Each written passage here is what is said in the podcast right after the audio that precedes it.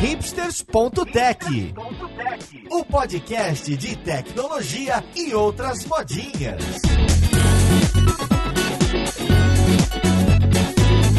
Olá, caríssimo ouvinte, seja bem-vindo a mais um episódio do seu podcast favorito. Meu nome é Paulo Silveira, esse é o hipsters.tech e hoje a gente vai falar de Flutter. Pois é, chegou o momento aí, todo mundo pedindo, é um desses podcasts que ninguém sabe por que, a gente não fez antes. Na verdade, a gente não fez antes porque a gente não tinha um jabá, agora a gente tem como fazer jabá, então funcionou. Bem, é um dos temas realmente muito pedidos e o Google fazendo muito barulho em relação a isso, agora com o Nubank, a comunidade do Flutterando, e já tô entregando com quem que a gente vai conversar nesse podcast. Então vamos lá pro papo.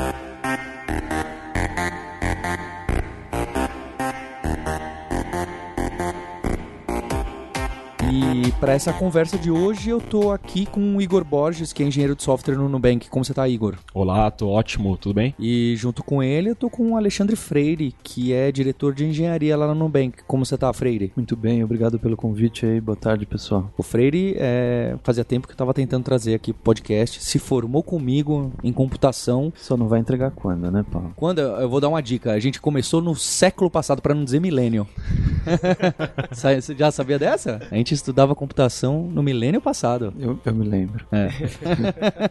Tô aqui também com Guilherme Silveira, que é um dos líderes de educação aqui, o head de educação da Caelum e da Lura. Tudo bom, Gui? Tudo bom. Alex Vieira, que é um dos criadores do curso de Flutter. Depois a gente vai falar disso, né? É isso aí, Paulo. É, era o que faltava para esse podcast. Era o que faltava, né?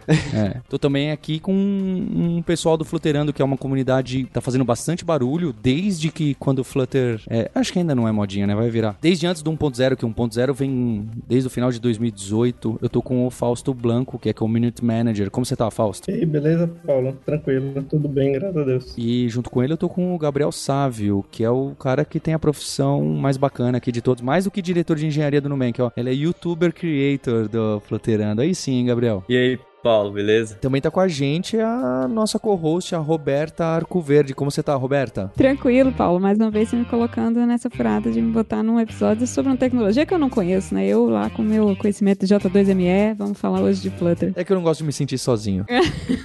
Perfeito. Pra gente começar essa conversa, eu queria entender um pouco melhor é, das origens do Flutter. Primeiro, o que que faz? Rapidamente, para quem tá muito por fora, o que que faz? É um desenvolvimento híbrido? Isso é, eu escrevo um código numa linguagem maluca e aperto um botão e ele builda para mim em iOS, builda para mim em Android, quem sabe até para web, PWA, sei lá o que, é, e em que linguagem que é. Então, queria que vocês dessem uma, um, uma descrição básica do que que é, para que que serve, de onde veio. É uma pergunta honesta porque eu, eu realmente conheço pouco. Bom, é, o Flutter, para quem não conhece, ele é um framework de desenvolvimento híbrido, como o Paulo já disse. A ideia dele é para ser totalmente para ser totalmente cross-plataforma, então você vai desenvolver com um código só, você vai gerar esse aplicativo em múltiplas plataformas, mas mais do que isso, porque outros frameworks já fazem isso, o jeito com que ele faz isso é muito bom para o futuro, porque ele, ele tem uma camada de separação do código em que parte dele você simplesmente faz o código, mas a, a outra parte, que é a parte principal, que é a engine, ela é multiplataforma também. Então isso faz com que você consiga adaptar o Flutter para qualquer dispositivo que venha a existir. Hoje, os que existem hoje, como qualquer um que venha a existir no futuro. O Google promete que o Flutter você escreve uma vez e roda em qualquer tela. E a ideia para isso é parecida com a ideia de máquinas virtuais, da época multiplataforma que a gente falava disso, ou ele tem uma forma de execução um pouquinho diferente? O Flutter funciona em cima da Dart VM, sim. Então ele tem uma máquina virtual da linguagem que está rodando ali, mas na verdade, quando você é, publica o seu aplicativo, o código que está lá, ele foi compilado para a arquitetura que você está rodando. É, então é um código binário que usa sim a Dart VM, mas querendo ou não, é um código binário pré-compilado. AOT, né? Ahead of time. É um código compilado em código de máquina ou ele é um código compilado em Java e, e Swift? Não, é um código de máquina. De máquina É, mesmo. Porque a, a Dart VM, que é essa base, essa engine, ela roda em cima de C++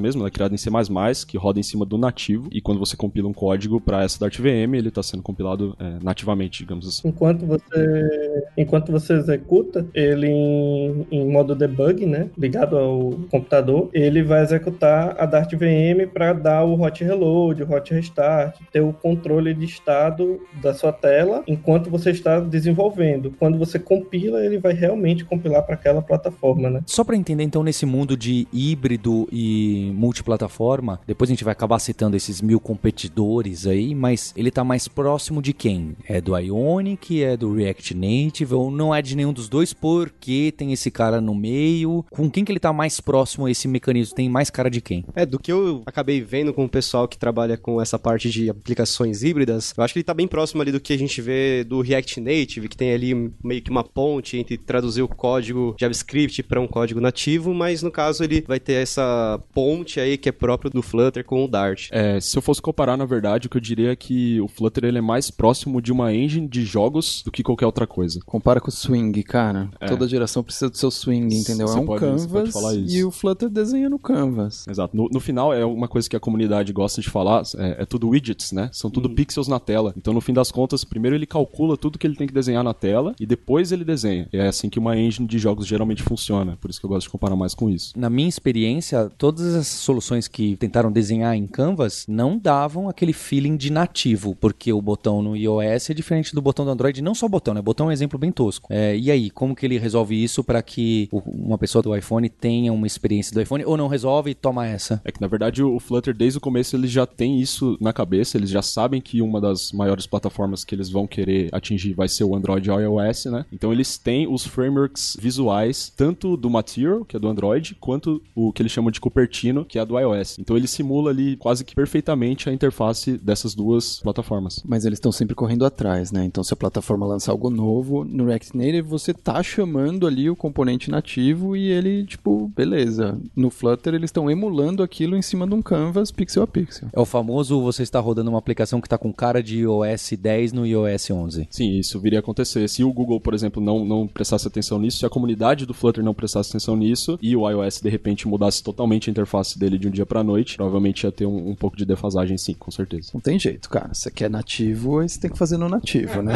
Mas é por isso então que no New Bank vocês têm esse estilo, essa carona que não é nem Android nem iOS? Cara, a gente tem o nosso próprio design system, né? O Nudes, é o Nubank Design System. E a gente não vê por que tá preso ao Cupertino, ao Material e ter que oferecer uma experiência diferente da onde você tá, né? Quem sabe no futuro no desktop, na web, você vai ter a experiência do Nubank. E a gente tem uma equipe de designers que pensa em como que a gente tá querendo a interação, como que são esses widgets. E aí a gente não, não se prende ao que a Apple que o Google vai oferecer nessas plataformas. É, até porque deve ser uma das maiores dúvidas, né, das pessoas que escolhem uma ferramenta de desenvolvimento híbrido, né? De saber, putz, eu sigo o design dessa plataforma específico, ou eu pego pra iOS, ou eu sou mais original, eu faço a, a minha própria pra evitar essa dependência, né? Então é, é realmente uma das coisas assim que, até mesmo, né, quando eu comecei a estudar, eu fiquei na dúvida. O que, que eu, to- eu tomo como decisão, né? É a decisão correta para que no futuro eu não me arrependa, né? Então acho que é uma coisa bem interessante até de pensar, né? E, e depende muito do contexto, né? No, no nosso aplicativo não, não é um jogo, né? Você tá fazendo um TED, é um formulário, você coloca um valor, você vai pra próxima tela, não, não tem muito mistério. Claro que a gente quer fazer coisas divertidas, a gente quer interações legais, a gente quer ter animações, a gente, a gente quer seja um- uma experiência que engaje, né, os, os nossos clientes. Mas pra gente é mais importante que não importa em qual dispositivo você tá, a sua experiência de uso vai ser consistente, você entende o Nubank, entende como você interage com o Nubank, você reconhece aquelas ah, maneiras de interagir, do que, não, isso daqui é, tem cara de Android, tem cara de iOS. Mas é claro que isso varia de acordo com a necessidade de quem tá é, codando em Flutter. Claro, o Nubank teve, tem a necessidade e a gente viu que é legal fazer um design system. Mas é claro, se você tá desenvolvendo um aplicativo seu, uma coisa menor, às vezes é uma prática melhor, claro, você usar o, os, o Material, você usar o Cupertino e de repente usar o Cupertino no iOS e o Material no Android para garantir a experiência que os usuários já estão acostumados a ter nessas plataformas. Eu tô ouvindo algumas palavras que eu não sou desenvolvedora mobile. Minha última experiência com o mobile foi em J2ME, pra vocês terem ideia de quanto tempo faz. Eu ouço algumas palavras que me apertam sempre que ele eh, acendem a- o alarmezinho da pessoa que gosta muito de performance e otimização, né? Como máquina virtual, embora vocês já tenham falado que compila para nativo, como emular, pintando pixel a pixel no canvas. Como que se resolve hoje com Flutter a questão de que ainda há muitos celulares, principalmente com Android, né? Que o iOS tem, eh, não tem tanto esse problema, com limitações de hardware, né? De memória e de processamento, para que esses sistemas fiquem rodáveis, né? Para que não, de- não esteja um detrimento na execução dessas aplicações, mesmo em celulares Androids com menor capacidade. É, bom, assim, o Flutter Flutter, como uma, entre aspas, vou dizer de novo, engine de jogos, ele se preocupa muito com a performance. Então, assim, o ideal deles é sempre ter 60 frames por segundo no seu aplicativo, independente do que você está fazendo. Em celulares mais low-end, claro, você vai ter algum problema, você vai ter alguma limitação, porque o próprio celular não tem um hardware capaz de fornecer isso. Mas eles também otimizam para isso. Tanto que o, o Flutter, por debaixo dos panos, ele usa uma engine chamada Skia. Essa engine é a engine que renderiza o Chrome, que é o que renderiza o próprio Android. Então essa engine já é battle tested, assim, é, é provada que ela funciona super bem em, em qualquer dispositivo, vamos dizer assim. É, é, claro que com o Flutter você tem essa camada de abstração em cima dessa engine, claro, mas de qualquer forma, no fim das contas, como são tudo pixels, o que você está chamando são esses desenhos de textura na tela mesmo. Então, no fim das contas, se você não, é, assim, se você não fizer um código é, que explicitamente está causando algum problema na sua árvore de widgets, no, no, seu, na sua estrutura do app em si, é meio que garantido, entre aspas, que ele vai rodar bem. Eu fico com uma questão aqui do Google, não é? Aí eu acho que a pergunta era melhor pro pessoal do Google, mas é o seguinte, por que que o Google vai se interessar em criar um mecanismo multiplataforma, sendo que, sei lá, acho que era melhor favorecer o Android, certo?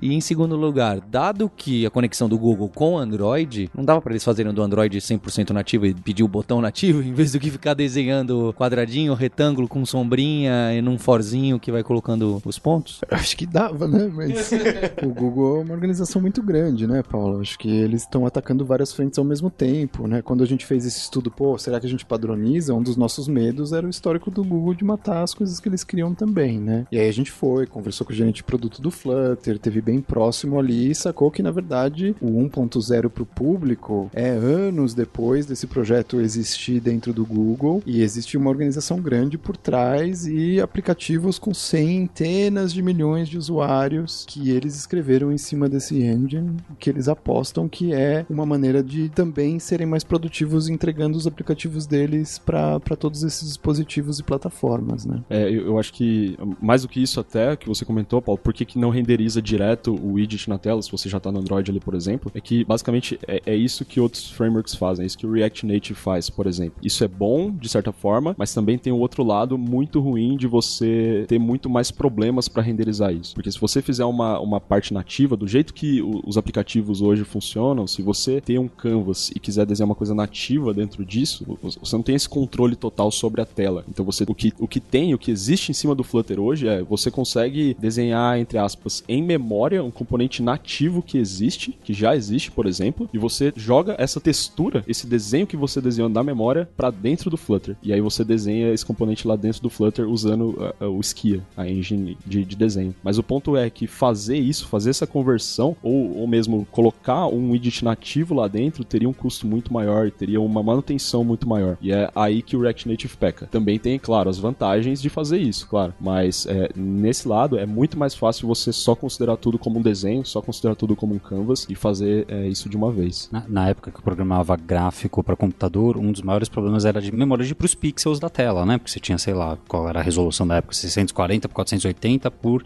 24 bits. E isso estourava de não estourava a tua memória, né? Mas era meio que o limite do teu computador. Então, e aí para você poder renderizar as coisas 3D, você não podia desenhar na tela, porque se você desenhasse direto na tela, ia flicar, né? Ia, você ia ver metade, a metade de cima da tela ia estar tá com o frame anterior e a metade de baixo com o próximo, né? Algo do gênero. Então você tinha que desenhar em memória e fazer o, o, o, put, né? De um lado para o outro. Em geral, você até trocava o endereço da memória, né? Fazer umas gambi para fazer isso mais rápido. Com relação à comunidade de Flutter, né? Como toda tecnologia relativamente recente que surge, a comunidade vem surgindo também aos poucos e demora um pouco para pegar tração. Como que tá isso no Brasil hoje? Foi o pessoal que já mexia com Dart, que foi entrando na comunidade do Flutter, ou o pessoal que, na verdade, está aprendendo Dart através do Flutter? E em que tempo e como que está evoluindo essa questão de comunidade, de eventos, etc., para conteúdo de Flutter no Brasil? Eu viajei bastante esse ano, fui a muitos eventos e para todos os lados eu vi gente de todas as áreas. Eu vi front-end web virando dev mobile, eu vi back-end virando dev mobile, eu vi dev mobile nativo virando dev mobile Flutter. Meio que o Dart ele se assemelha um pouco a todas as outras linguagens que a gente conhece. Ele tem é, operador de collections que a gente vê no Java, que a gente vê no Python. Ele tem operadores de, de array de, do JavaScript, sintaxe parecida um pouco com JavaScript. Então, como é meio que essa salada de fruta de um bocado de coisa boa que tem em outras linguagens eles estão trazendo para dentro do Dart e a linguagem está evoluindo tão rápido quanto o framework, a gente está tendo um, uma evolução astronômica nesse quesito de linguagem. A comunidade, ela até o, o próprio Google falou para gente, a comunidade brasileira hoje é a segunda maior do mundo, só perde para a China. Em quantidade não dá para ganhar deles, mas a gente tem ajudado como líderes de comunidade e a gente nota que às vezes a gente está ocupado trabalhando e quando a gente vai olhar tem 500, 600 mensagens no grupo que é os próprios é, membros da comunidade se ajudando. Problemas que já são recorrentes e tal. O pessoal já pega, já tá com link até no, no Ctrl-C, só faz jogar lá no grupo e, e acaba ajudando uns aos outros. É, esse é um ponto que a gente tem hoje na comunidade de Flutter, que o pessoal é, elogia muito, é esse companheirismo. É, o pessoal não tem medo de entregar o conhecimento para ninguém, entendeu? Isso é uma coisa que a gente vê muito, por exemplo, você vai em palestras, é, eu já dei palestras às vezes que o pessoal intervia para contribuir com o conhecimento, a gente mesmo palestrante não tinha, e aquilo girava uma conversa bem legal entre os outros desenvolvedores. Então eu já vi muito desenvolvedor back-end indo pro Flutter e adorando a questão do Flutter, porque como o back-end é uma questão mais difícil, né? Porque você nunca acostumou de mexer com o front, essas coisas de, de view, quando o pessoal do back mexe com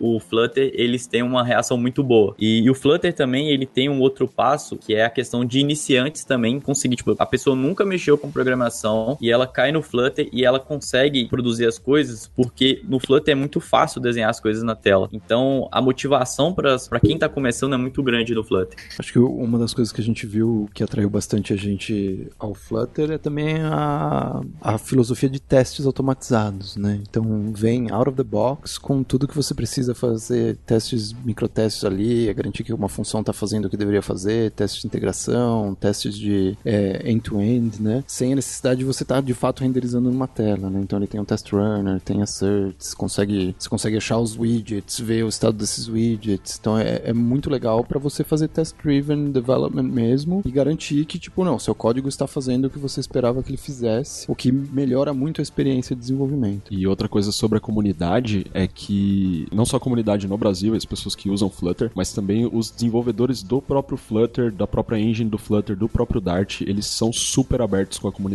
É muito diferente de outras comunidades que você encontra por aí, porque eles estão lá no GitHub, eles respondem as issues, eles respondem os pull requests, eles olham super rápido para tudo e, e, claro, além disso, ainda também tem as pesquisas de satisfação tanto do Flutter quanto do Dart que eles fazem a cada três meses, que é justamente para pegar esse input da comunidade e levar isso em consideração na hora de planejar as próximas features ou priorizar o que eles vão resolver, é, se vai arrumar um bug, se eles vão priorizar em, sei lá, integração com o desktop. Há mais de ano tem sido ouvido muito bem e a comunidade tá em troca, é, tá super a favor disso e super é, valorizando isso que eles estão fazendo também. Sobre isso do pessoal responder rápido, eu tenho uma história interessante com o Dart, porque eu lembro que na época que surgiu esse papo do Dart, acho que tem década, né? 2011. 2011. O que me chamou a atenção foi quando entrou pro Google um cara que chama Gilad Braha. O Gilad Braha é um cientista, não lembro se húngaro, que é o responsável pelo generics do Java.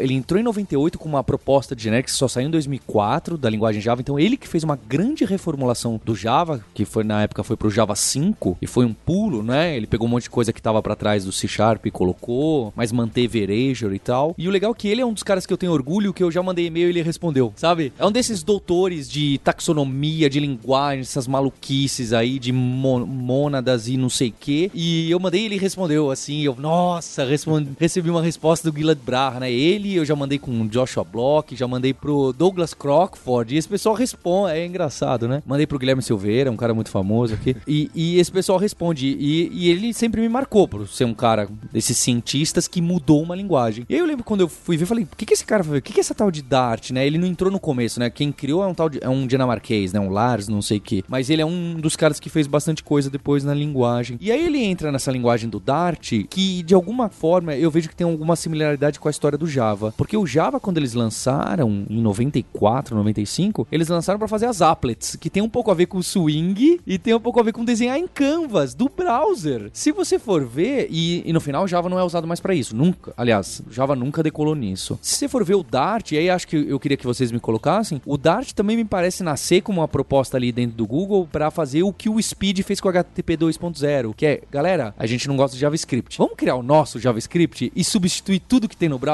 assim como eles criaram o Chrome e ganharam mercado, criaram o próprio HTTP deles ganharam mercado. Eu acho que o plano deles era maior, era tipo TypeScript, né? Era tipo, vamos criar aqui uma linguagem e substituir detona esse JavaScript velho aí do Douglas Crockford e vamos substituir. No final, não foi bem isso que aconteceu. No final foi para um lado completamente diferente que ninguém imaginava. É, é engraçado ver linguagens que Ruby, né? Nasce uma linguagem, o cara fala, ah, eu vou resolver esse problema. E aí a comunidade adota e começa a usar num negócio que o cara lá atrás. Imagina se você chega pro cara do Dart, então, você tá criando essa linguagem, mas a gente vai usar para desenvolver híbrido, para iOS e não sei o quê. Sendo que em 2011, iOS tinha dois anos, né? Ou, ou algo assim. Uma coisa de maluco, né? Nasce uma linguagem de um lado, ataca no outro, cai no mercado de ponta cabeça e outra empresa vai adotar e no final você fala, caramba, vocês estão usando uma linguagem, parem de fazer isso com a minha linguagem, né? Eu acho que as pessoas devem, devem pensar assim. Então eu queria entender um pouquinho do se eu tô contando a história, tá? Eu tô realmente, vocês podem me corrigir completamente, porque esse é o meu feeling do pouquíssimo que eu acompanhava um, um pouquinho do Gilad Brah, era nem do Dart. Não é exatamente essa história, mas na verdade o Dart veio justamente para,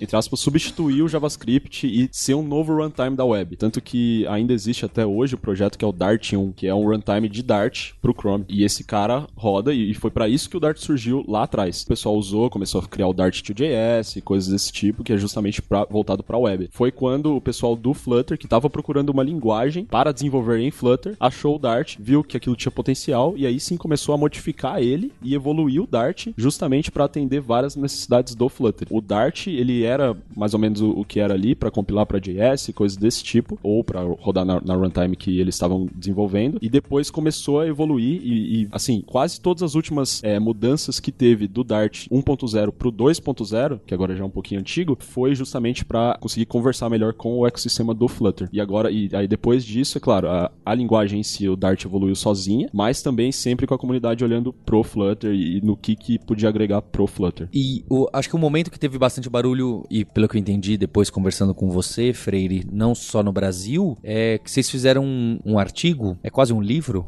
fazendo um estudo falando por que, que o Nubank adotou o Flutter, né? E eu lembro que quando conversei lá com o Ed, lá o CTO de vocês, ele me contou até uma história que, que eu fiquei super assustado, que, ah, não, nosso build tem iOS nativo, React Native, Android nativo, e citou mais umas três ou quatro tecnologias que eu não conhecia. Eu não sei nem como se faz um build disso, né? Deve ser um, sei lá. Uma é equipe um... dedicada. É, é, é. Tem gente digitando lá pra fazer o build, não é possível. Um negócio. E aí, acho que vocês pensaram, poxa, a gente vai precisar tomar uma decisão maior aqui. E é daí que sai esse estudo. Explica um pouco como que vocês organizaram uma força-tarefa pra falar, ah, a gente precisa decidir. É, então junta essas pessoas, coloca esses critérios, conversa com os donos e conversa com as nossas próprias equipes para saber se eles gostam, né? O que, que vocês usaram para pesar e o que, que tem de coisas legais. Aí a gente vai deixar o link, né, para esse artigo que vocês escreveram. O que, que tem de bacana aí? Cara, acho que um, um pouco do histórico, né? Então, Nubank foi mobile first, cloud first. E aí, mobile first significava nativo, né? E aí a gente começou no Android, obviamente. A nossa maior base de usuários continua sendo Android. E meio que corria atrás. Lançava feature no Android, tinha que correr atrás para escrever a mesma feature no, no iOS, né? E aí a empresa vai crescendo, você vai precisando de mais talento e fica difícil. Caramba, né? Eu vou, vou lançar um produto novo no conta. Cadê o meu desenvolvedor Android? Cadê minha desenvolvedora iOS? Porque para toda feature eu vou precisar escrever o front duas vezes. E isso gera problemas de staffing, problemas de gerenciamento, né? E se você é um desenvolvedor nativo, parabéns aí, você tá super em voga no mercado, né? Não, não vai ter falta de oferta. A gente tava meio que, caramba, como que a gente vai resolver esse problema? E o Nubank sempre foi um lugar de experimentação, vamos lá, vamos, vamos entender novas tecnologias. Então a galera no Conta se viu ali, meio que, meu, queremos lançar um produto novo, a gente não tem um monte de gente nativa aqui disponível, a galera tá lá no cartão fazendo um monte de coisa, vamos experimentar React Native. Legal, bora galera, vamos experimentar React Native, vamos ver como funciona. E lançaram o produto, escrevendo o front-end uma vez só, chipando migrando para as duas plataformas. Grande sucesso, né? Tipo, o difícil aí não é fazer o front-end, né? É é fazer o produto ter market fit, né? Tipo, o pessoal curtir a experiência. Conseguimos chipar. E aí o que a gente viu? Na no conta, a grande maioria dos engenheiros estava no stack inteiro, contribuindo no back-end, contribuindo no front-end. Não tinha aquele tipo, putz, acabamos aqui o back-end, cadê a galera do nativo que vai ajudar a gente a acabar a última milha, colocar isso na mão do cliente? Então, em termos de contribuição, muito mais desenvolvedor trabalhando ali no,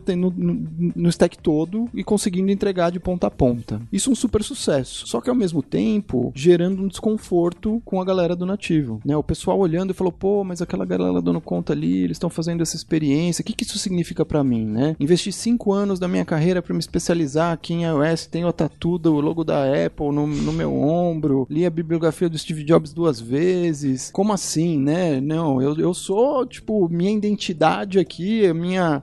é, eu, eu tô ligado nessa plataforma. O que, que uma plataforma híbrida quer dizer para minha carreira? E aí a gente percebeu que o, o problema que a gente tinha não era um problema de tecnologia, era mais um problema social de garantir que na engenharia as pessoas poderiam ter o seu caminho, poderiam crescer na sua carreira e não precisavam abrir mão dos seus interesses também ali pessoais, né? Mas que precisava de um guidance, não dava para o negócio estar tá ali solto, né? Porque enquanto ele estava solto, rolava esse esquema meio que um desconforto. Então a gente começou a ver desse grupo de desenvolvedores nativos que a galera tipo, pô, mas decidiram fazer React Native e não me perguntaram minha opinião. É, eu acho que tem problemas de performance aqui, eu me preocupo com aquilo ali. E ao mesmo tempo a galera dá no conta, pô, pessoal, mas vem, a gente te mostra tal, né? A gente precisa de ajuda para a parte do build, precisa de ajuda de coisas que a gente não vai conseguir fazer na plataforma híbrida que a gente quer manter no nativo. A gente viu que isso não estava ajudando a gente escalar uma, uma equipe coesa de engenharia. E então a gente resolveu atacar esse problema. A gente queria que o grupo de engenharia do Nubank se sentisse confortável com as suas escolhas de tecnologia e a gente tinha visto muito ganho da padronização do, do back, né? Então o nosso back-end de microserviços é todo em Clojure e tem muita alavancagem, né? O pessoal fala microserviços, ah, você escreve qualquer linguagem, não sei o quê. Cheguei no Nubank e falei, nossa, mas que loucura, a gente tá usando uma só. Depois eu percebi o quanto que a gente ganha com isso, né? Uma biblioteca comum, a gente migrou de CloudFormation para Kubernetes, foi transparente pra galera, né? Porque a gente tá em cima desse stack padronizado. Então tem muita alavancagem em termos de produtividade para engenharia como um todo. E a gente queria algo similar no mobile. E aí a gente falou, bom, a gente precisa fazer isso de maneira que o pessoal se sinta incluído. A gente precisa levar a sério esse estudo, porque é uma decisão que vai ser uma decisão com impacto grande e que a gente vai ter que comprar ela por um longo termo, né? Tipo cinco anos. Então, talvez daqui a cinco anos nem tem mais tela, o pessoal não vai estar tá usando mais mobile, vai ser tudo interface de voz. Mas até os próximos cinco anos, acho que a gente ainda vai continuar no, no mobile nas telas aí. Então a gente montou uma equipe pequena e a gente falou: olha, pessoal, vocês tiveram experiência com nativo, tiveram experiência com React Native, vocês estão aqui representando diversos squads no Nubank e a nossa missão é entender quais que são os critérios que são importantes para o Nubank para a gente avaliar algumas alternativas de plataformas híbridas. Porque a gente tem a intenção de chegar a uma decisão, compartilhar com a engenharia, com o buy-in de todo mundo. De quando a gente comunica essa decisão, vai ser um sucesso esse projeto se todo mundo falar, legal, eu entendo por quê, e eu sei que a coisa que eu discordava ou a coisa que eu tinha medo, eu tive uma oportunidade de ir lá, de conversar, de entender, de ajudar com os testes, de garantir que o critério que é importante para mim tá ali representado. Então esse grupo trabalhou, eram, eram três desenvolvedores, eu tava ajudando, tinha o Rafael Ferreira também, os nossos principal engineers também ali que tava dando um apoio, e é o pessoal que sentou para fazer esse estudo. Então a gente pegou 11 critérios. No, no começo a gente pensou, porra, FPS é muito importante, vamos fazer testes de performance, de tela, não sei o quê. E aí a gente foi ver, não, na, na verdade não, né? Isso daqui não é a coisa mais importante que vai ajudar a gente.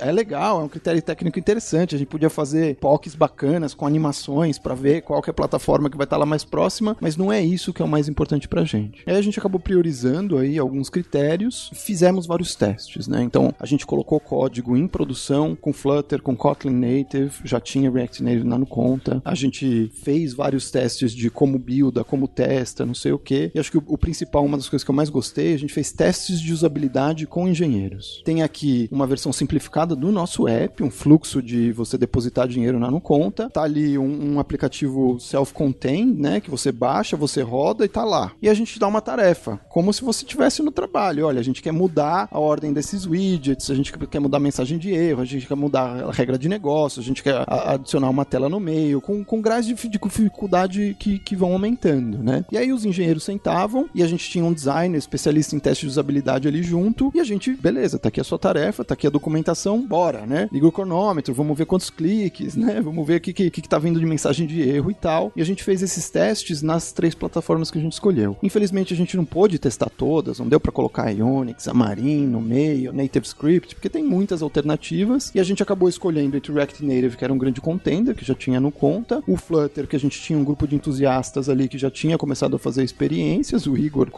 puxou o nosso primeiro dojo de Flutter ali, e o Kotlin Native, porque a gente tinha um monte de desenvolvedor que já estava acostumado com Kotlin no desenvolvimento Android. Pô, eu curto Xamarin, mas a gente não tinha na época ninguém na empresa que era Xamarin MVP e tal. Hoje em dia a gente tem, maravilha, né? Mas na época a gente teve que tipo, tomar a decisão de restringir também essas escolhas e fazer um estudo que tinha que acabar. Não dava para também ficar um ano estudando, né? Então, nesse tempo, a gente conseguiu sentar. Nesses testes de usabilidade, a gente trouxe gente experiente, nativo, para fazer o desenvolvimento nas plataformas. Tinha um questionário no final, a pessoa falava ah, o que você achou das mensagens de erro, da documentação. Eu acho que a pergunta mais importante era o quanto você se sente seguro e se você tiver que fazer uma tarefa similar agora para produção, você vai saber o que fazer. A gente trouxe gente experiente e a gente trouxe gente noves, né? Beginner. Nunca desenvolveu nada de mobile. E aí a gente foi ver que nesses resultados, tanto para galera experiente quanto para galera que estava acabando de começar, o Flutter desbancou nessa experiência. Acho que tem muito a ver com o hot reload, que é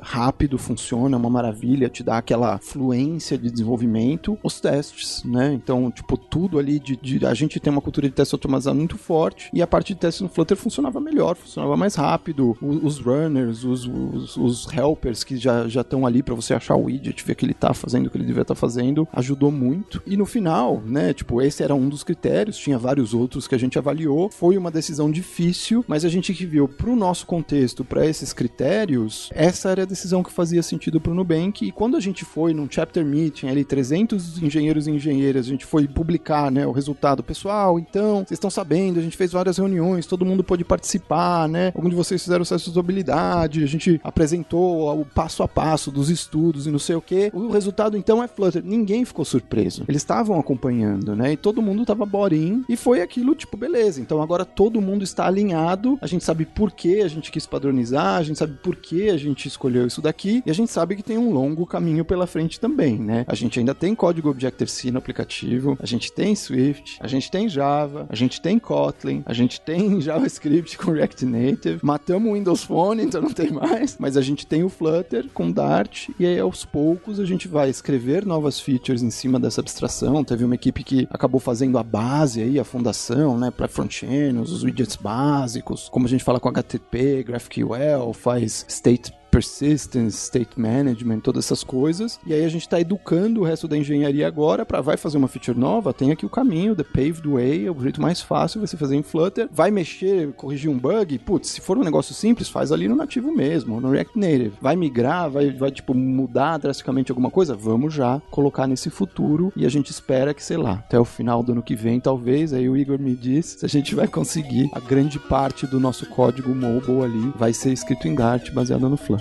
É, não sei se a gente vai conseguir migrar tudo, mas pelo menos os fluxos novos a gente já está começando lá.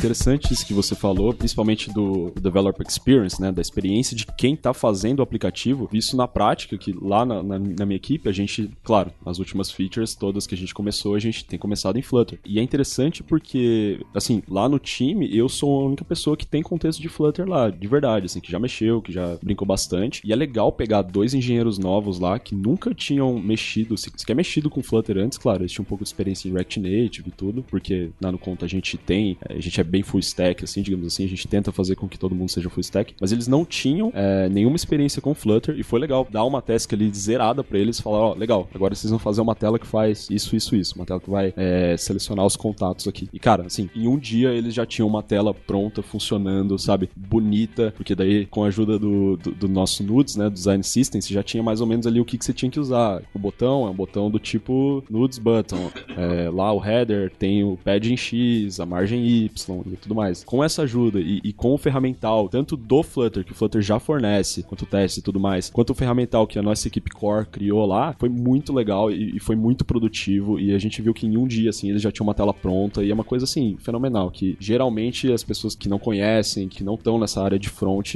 ficam meio abismadas, assim, falam, não, eu não, não acredito que é possível fazer isso em um dia. sabe? É, Fausto, Gabriel, queria saber de vocês que, que devem estar vendo muita coisa por aí, consultoria, etc. O pessoal tá pegando Flutter, como esses casos do Nubank, pra migração em coisas futuras, ou tá começando muito do zero, falando, ah, a gente tem que fazer uma app, ah, vamos fazer em, em Flutter. Que- o que, que costuma aparecer mais que vocês enxergam? Muita gente tá começando do zero, tipo, pegou a ideia do, do app, vai cotar, olha, não, vou pra Flutter porque minha equipe já tá todo mundo falando disso, então eles acabam abraçando. Eu, inclusive, eu, quando eu fui pra São Luís pro DevFest lá, eu tive a surpresa que a gente não sabia. Uma empresa dentro da onde estava ocorrendo o DevFest, ela já tinha cinco apps publicados em Flutter usando os patterns que a gente criou dentro da Flutterando e exportou para a comunidade. Então, assim, a- a- as coisas se reciclam muito rápido dentro do, do ecossistema do Flutter. A gente está tendo feedback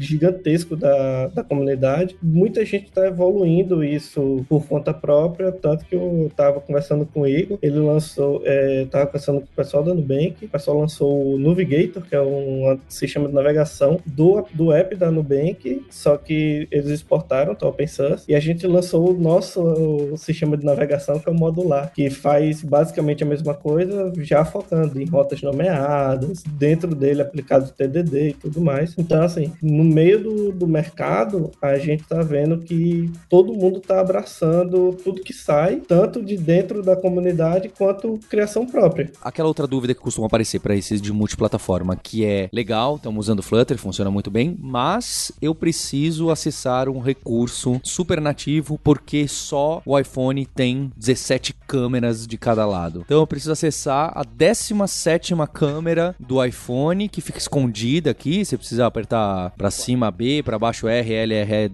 Select Start e aparece, etc e tal. Como que ficam essas chamadas, esses ifs no meio do código? Como que isso fica organizado e, e facilitado? Até mesmo é um, acho que é um dos medos, né, de quem tá no nativo e de repente vai pra uma solução mais híbrida, que é como que vai lidar, né, com essas questões, porque, sei lá, eu, eu que venho mais do Android, fico pensando, poxa, eu vou usar uma intent, mas como é que seria uma intent usando ali o Flutter e passando isso para um iOS, ou então se de repente eu quero usar um Maps, eu quero usar um Bluetooth ou algo que seja mais baixo nível. Então, talvez, acho que até um pouquinho lá do preconceito que o pessoal tem quando vai migrar de algo que é nativo para uma solução híbrida, justamente essa consistência para soluções que você faz entre aspas tranquilamente no nativo e tem um pouco de receio de como seria sem ser o nativo, né? Então, no Flutter, para fazer isso, é, a gente tem uma coisa chamada que é método channel, é para você fazer chamadas direto no sistema. Então, por exemplo, se você tem um plugin é, Bluetooth que funciona no Android, se você quiser utilizar ele no Flutter, você pode fazer essa chamada com o método channel, ou seja, você vai comunicar entre as duas plataformas utilizando binário ou uma string ali para você passar esses dados e você vai conseguir consumir esse recurso nativo é de forma tranquila. Um exemplo disso é um plug que eu fiz, que é o plug da PagSeguro. Ele tem toda a implementação já para o Android e eu simplesmente tive que fazer a- as chamadas do- de sistema para esse plugin já todo funcionando nativo e eu portei ele pro Flutter. Tipo, não, não tive que fazer nada mais, simplesmente tive que fazer essa comunicação entre o Flutter e o nativo. Isso funciona tanto pro Flutter Android quanto pro iOS. Por exemplo, a gente pode fazer isso para usar câmera, a gente pode fazer isso pro Bluetooth, para fazer comunicação serial com impressoras. Hoje isso também já é possível. É o plug de Bluetooth já tem também, já pode utilizar. Então, sim, tem muita coisa já pronta que o pessoal já migrou, mas as coisas que não tem vai ser possível. Como, por exemplo, isso que você falou aí do iPhone, como a gente consegue fazer isso, criar um plugin nativo no iOS e consumir esse plugin lá no Flutter. Então, a questão de consumir libs nativas hoje é, não é tanto problema assim. Ainda mais se você tiver alguém que já coda na plataforma específica. E eu acho que a- até mais do que isso, na verdade, não somente para Android e para iOS, mas esses métodos nativos têm uma camada de abstração tão legal que eles funcionam também para as outras cascas do Flutter, digamos assim. Então ele funciona para web e funciona para o desktop também com, entre aspas, o mesmo código é, em Dart, né? Então, se por exemplo você tá falando de um plugin de Bluetooth, por exemplo, no Android e no iOS, se você fizer uma reimplementação da parte nativa pro desktop desse plugin de Bluetooth, você também consegue acessar e enquanto você estiver ali no Flutter, isso vai ser transparente. Você nem precisa saber se você tá tá rodando essa aplicação no Android ou no desktop, por exemplo. Eu acho que eu vi um, um tweet do Fausto ou, de alguém do Fluterando que eu, eu tomei outro susto, porque você falou agora desktop, Igor, e eu vi que tem esse, o, como que eles chamam? Flutter Desktop? Não, é outro nome. Embedded Systems. É porque eu posso criar uma aplicação, é isso? Ou, ah, não, eu li o da web, talvez. Flutter Web. Flutter Web, é. É, Esses projetos já existem, já tem gente que executa ou são maluquices que estão testando por aí, quem sabe um dia? Porque a história, a história vai contra esses projetos, tá? A história se mostrou violenta contra esses projetos. Pra vocês terem ideia, eu sou da época que o PHP, na época do 3 pro 4, lançou um projeto chamado PHP GTK. Poucos passaram por isso. PHP GTK foi uma ideia que vocês podem estar dando risada hoje, né? Mas o, o Flutter tá fazendo uma... PHP GTK era um projeto para você escrever PHP telinhas desktop. Na época que ainda se escreviam telinhas desktop. Na época que você ainda escrevia um PHP. Isso. Era- aí você tá sacaneando porque eu gosto do PHP. É, sabe quando. Peraí, mas essa língua, por mais que faça sentido, né? Ah, legal, é híbrido, então roda em qualquer lugar. Mas aí mesmo o desktop começa a ter características tão diferentes, telas diferentes e, e, e como é, vai ser desengonçado essa app. Então, esse Flutter Web e esse Flutter pra criar alguma coisa desktop, já tem gente realmente usando, apostando, ou realmente são side projects do Flutter, é, meio do pessoal maluco aí? É, na real, todos começaram como side projects, assim, todos desktop e web, né? É, o desktop agora, nessa última, nessa, nessa última edição do Flutter Interact, agora que teve semana passada, que eles falaram que agora sim o embedder de, de macOS tá é, no beta, né? Porque antes era, era, era tudo por fora. Tem quatro plugins. Um dos membros da equipe me falou isso. Tem quatro plugins já implementados para macOS. Eles estão tentando portar isso para Windows e Linux. É, mas o embedder em si, agora que ele tá entrando em beta, porque antigamente ele tava só no dev branch, no master branch, né? Então pra você usar ele, você tinha que tá bem bleeding edge, assim. E pra web, é, o web é, um- é uma, é uma interface,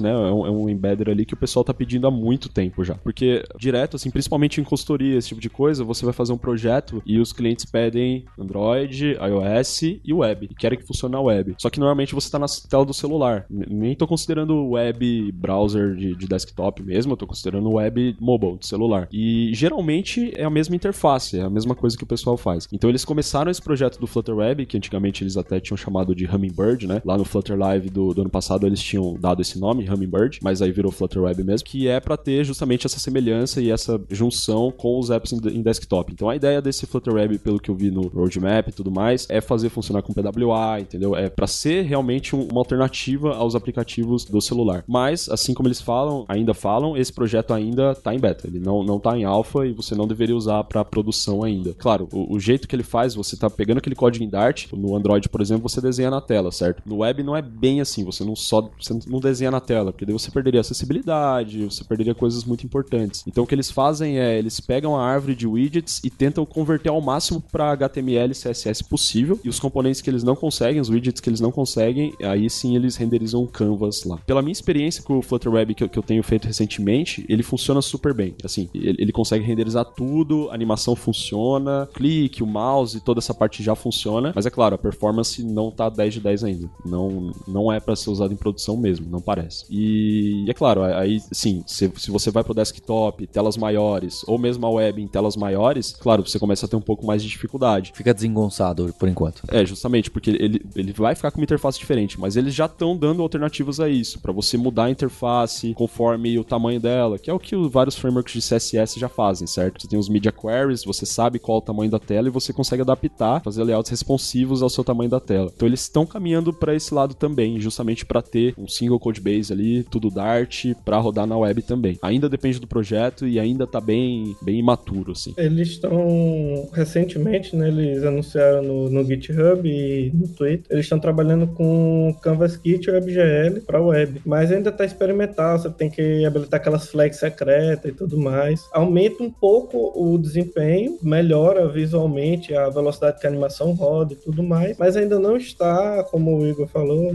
é, não está pronto para produção. Demora uma coisinha. Então, eu queria só trazer uns dados. É, eu sempre, quando a gente fala de tecnologias, eu gosto de trazer esses dados comparativos do, de popularidade, né? De acordo com o que a gente tem no Stack Overflow, porque é onde tem conteúdo, respostas, perguntas, onde as comunidades estão atuando em cima dessas tecnologias novas. E em termos de conteúdo, tanto de perguntas quanto de respostas, hoje, imaginando que React Native é o maior concorrente de Flutter, né? Nessa área de. A gente, a gente sabe que tem vários, mas esses dois talvez estejam dominando esse mercado de de, de frameworks híbrido, híbridos para multiplataformas para mobile, hoje a gente tem que os dois estão tecnicamente empatados em termos de pergunta e resposta, apesar do React Native ter aí uns anos na frente do Flutter, né? React Nossa, em quantidade empatado? empatados. Eles começaram, o React Native começou ali em 2015, mais ou menos, o Flutter um pouco mais recente, uns dois anos depois, um ano e meio depois, mas hoje os dois estão pau a pau. O Flutter cresceu vertiginosamente a partir do começo de 2018 e continua numa tendência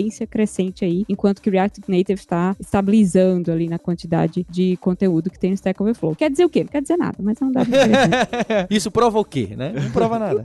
Absolutamente nada. Mas eu acho que boa parte disso é, é justamente por esse suporte da comunidade e dos desenvolvedores do Flutter pra comunidade, assim. Porque o, o pessoal tá olhando e o, e o pessoal responde, e o pessoal é agradável, sabe? É, é, Eu já abri PRs no Flutter, fui muito bem recebido. Eu já abri PRs no React Native que nunca saíram do lugar. Issues lá que nunca saíram do lugar. Então é, é diferente, sabe? Você como desenvolvedor, você sentir que você tá sendo incluído, você receber um e-mail de um desenvolvedor famoso que você conhece, é, é legal, sabe? É, é, é legal. Fora que também a atenção da Google em trazer conteúdo, eu acho que é uma coisa muito importante. Quando eu tive meu primeiro contato com a documentação, ou então quando eu fui aprender alguma coisa nova, eu percebi que era totalmente diferente de qualquer outra ferramenta que eu já vi. Então, parece que tem um investimento bastante pesado. É, se de repente você tem uma dúvida, a documentação ela é muito bem escrita, com muito exemplo, é fácil de você testar alguma coisa. Geralmente, quando você tem dúvida de algo, muito provavelmente alguém já, já teve essa dúvida e já foi respondida. Então, a experiência para aprender também eu acho que deve ter feito essa diferença para ter esse boom. É tanto que nos cursos da Lura, até é, trazendo aqui algumas informações vazadas, né? é, a gente vê o grande interesse que os alunos eles têm em fazer os cursos, né? Eles, eles mesmos já deixam bem claro que conseguiu aprender a ferramenta de uma maneira bem fácil, mesmo não tendo tanto pré-requisito assim. Isso até mesmo falando que a própria documentação já ajuda bastante nesse quesito. Então, para mim, eu acho que também isso entrega muito do que tem esse boom que temos hoje do, do Flutter. E esses dados que a Roberta trouxe, na verdade, foram fundamentais para a gente fazer a escolha lá no Nubank é, alguns meses atrás. Esse crescimento do, da comunidade, crescimento de issues, de, de estrelinhas no GitHub desses projetos, é, eles foram considerados, é, ou, ou mesmo dúvidas no Stack Overflow, eles foram considerados pela gente na hora de, de fazer essa escolha. Comparando um pouquinho com os dados da Roberta, no início do ano a gente tinha um. Nosso canal no YouTube estava iniciando, né? A gente tinha pouco mais de 2 mil inscritos. E na comunidade, no, no Telegram, a gente tinha um- umas 1.500, quase 2 mil pessoas. Hoje a gente está quase em 5 mil pessoas na, na comunidade no Telegram e quase 13 mil inscritos no, no YouTube. Então a comunidade ela só tem crescido exponencialmente e sem controle. Eu achei bem legal o YouTube de vocês e até o- o- o- os posts, né? Que vocês têm bastante coisa, vocês estão ativos. Normalmente é difícil manter o ritmo. Achei que o Fluterando m- montou legal, porque normalmente quando você monta essas comunidades no começo, 10 posts do mesmo cara que iniciou, que tá super animado, e um de outros. E eu olhando os artigos de vocês, é, tem uma variação bastante. Então vocês já conseguiram conquistar um pessoal, mais do que. O N é maior do que um, é, de pessoas bastante ativas, o que eu acho que é um, um bom sinal. Não da comunidade Flutter, do Flutterando em si, que eu acho que é, não é à toa que chamei vocês, já tinha ouvido falar de vocês, e eu não sou um cara de que entende de mobile, etc.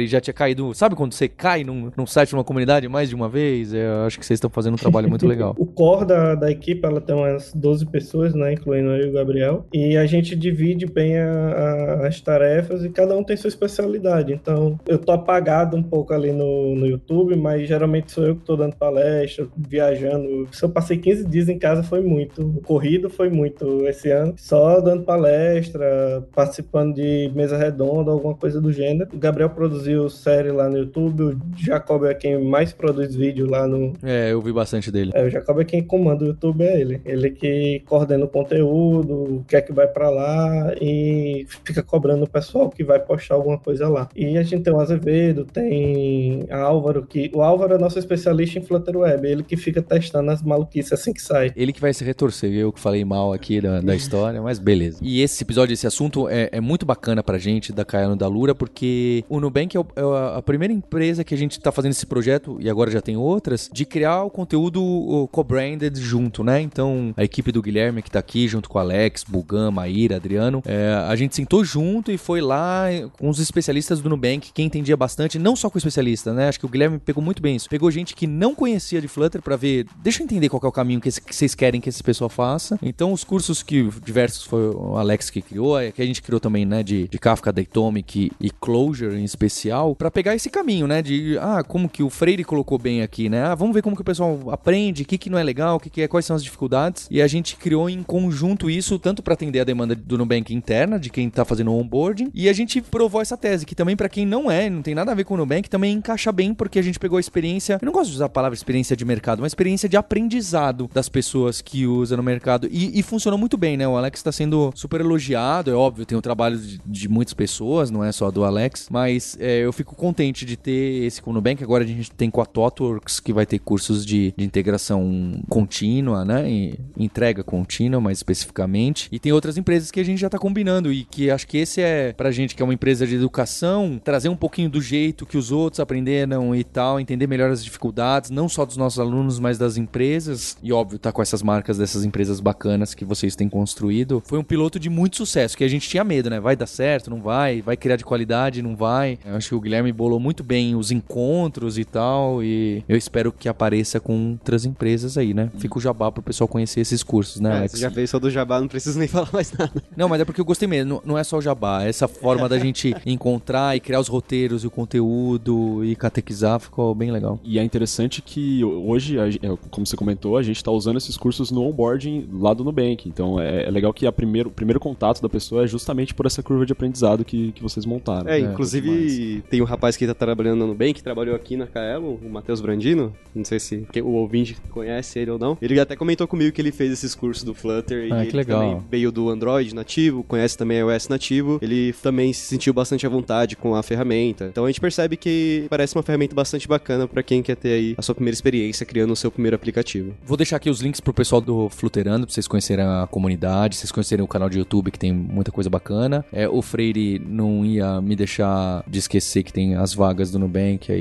E eu imagino que do, do Flutter também já seja um mercado que tem mu- muita procura. E a gente também tem vaga, né? Pro pessoal que tá desenvolver o roteiro, não só, não só de Flutter, React Native, Node.js. Tem aí, a gente vai deixar uns links pro pessoal que gosta de, de estudar, praticar, criar conteúdo, aprender, pra quem gosta de, de enxergar esse percurso mesmo de, de aprendizado. Então ficou um agradecimento, pessoal do Fluterando, o pessoal do Nubank. Roberta, muito obrigado. Alex, Guilherme, acho que é um episódio bacana. Teremos mais de Flutter com certeza, esse é o pontapé inicial. E não são só esses cursos online de Flutter, hein? Porque na Alura, que tem toda essa plataforma online pra você estudar à distância, funciona muito bem pra muita gente. Tem gente que gosta do contato humano, da educação presencial. E a Alura nasceu da Kaelon. E na Kaelon, eu tô fazendo um anúncio, a gente lançou essa semana o site novo da Kaelon com muita coisa reformulada. Então, a gente tem um novo curso de front-end, a gente tem um novo curso de Data Science com Python, um curso de microserviços, um curso de Spring Framework para quem gosta, um curso de Flutter baseado nisso tudo que a gente aprendeu junto com o Nubank do processo de aprendizado para esse mobile multiplataforma. A turma, a primeira turma presencial demora um pouquinho mais de um mês para ocorrer, mas já estão abertas as inscrições. Vale a pena você entrar no site da Kaelon reformulado, com nova marca, com um novo jeito de se comunicar. Fica aí a dica. Se o pessoal do comercial perguntar como você ficou sabendo desses cursos novos, fala que foi o Paulo. Assim eles falam: Poxa, Paulo, você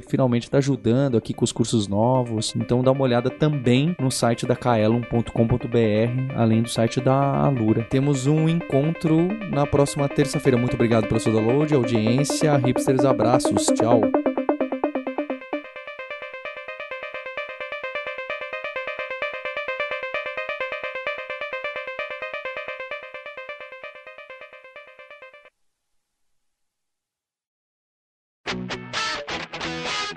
Você ouviu o hipsters.tech, produção e oferecimento alura.com.br, cursos online de tecnologia e Kaelon, ensino e inovação. Edição Radiofobia, podcast e multimídia.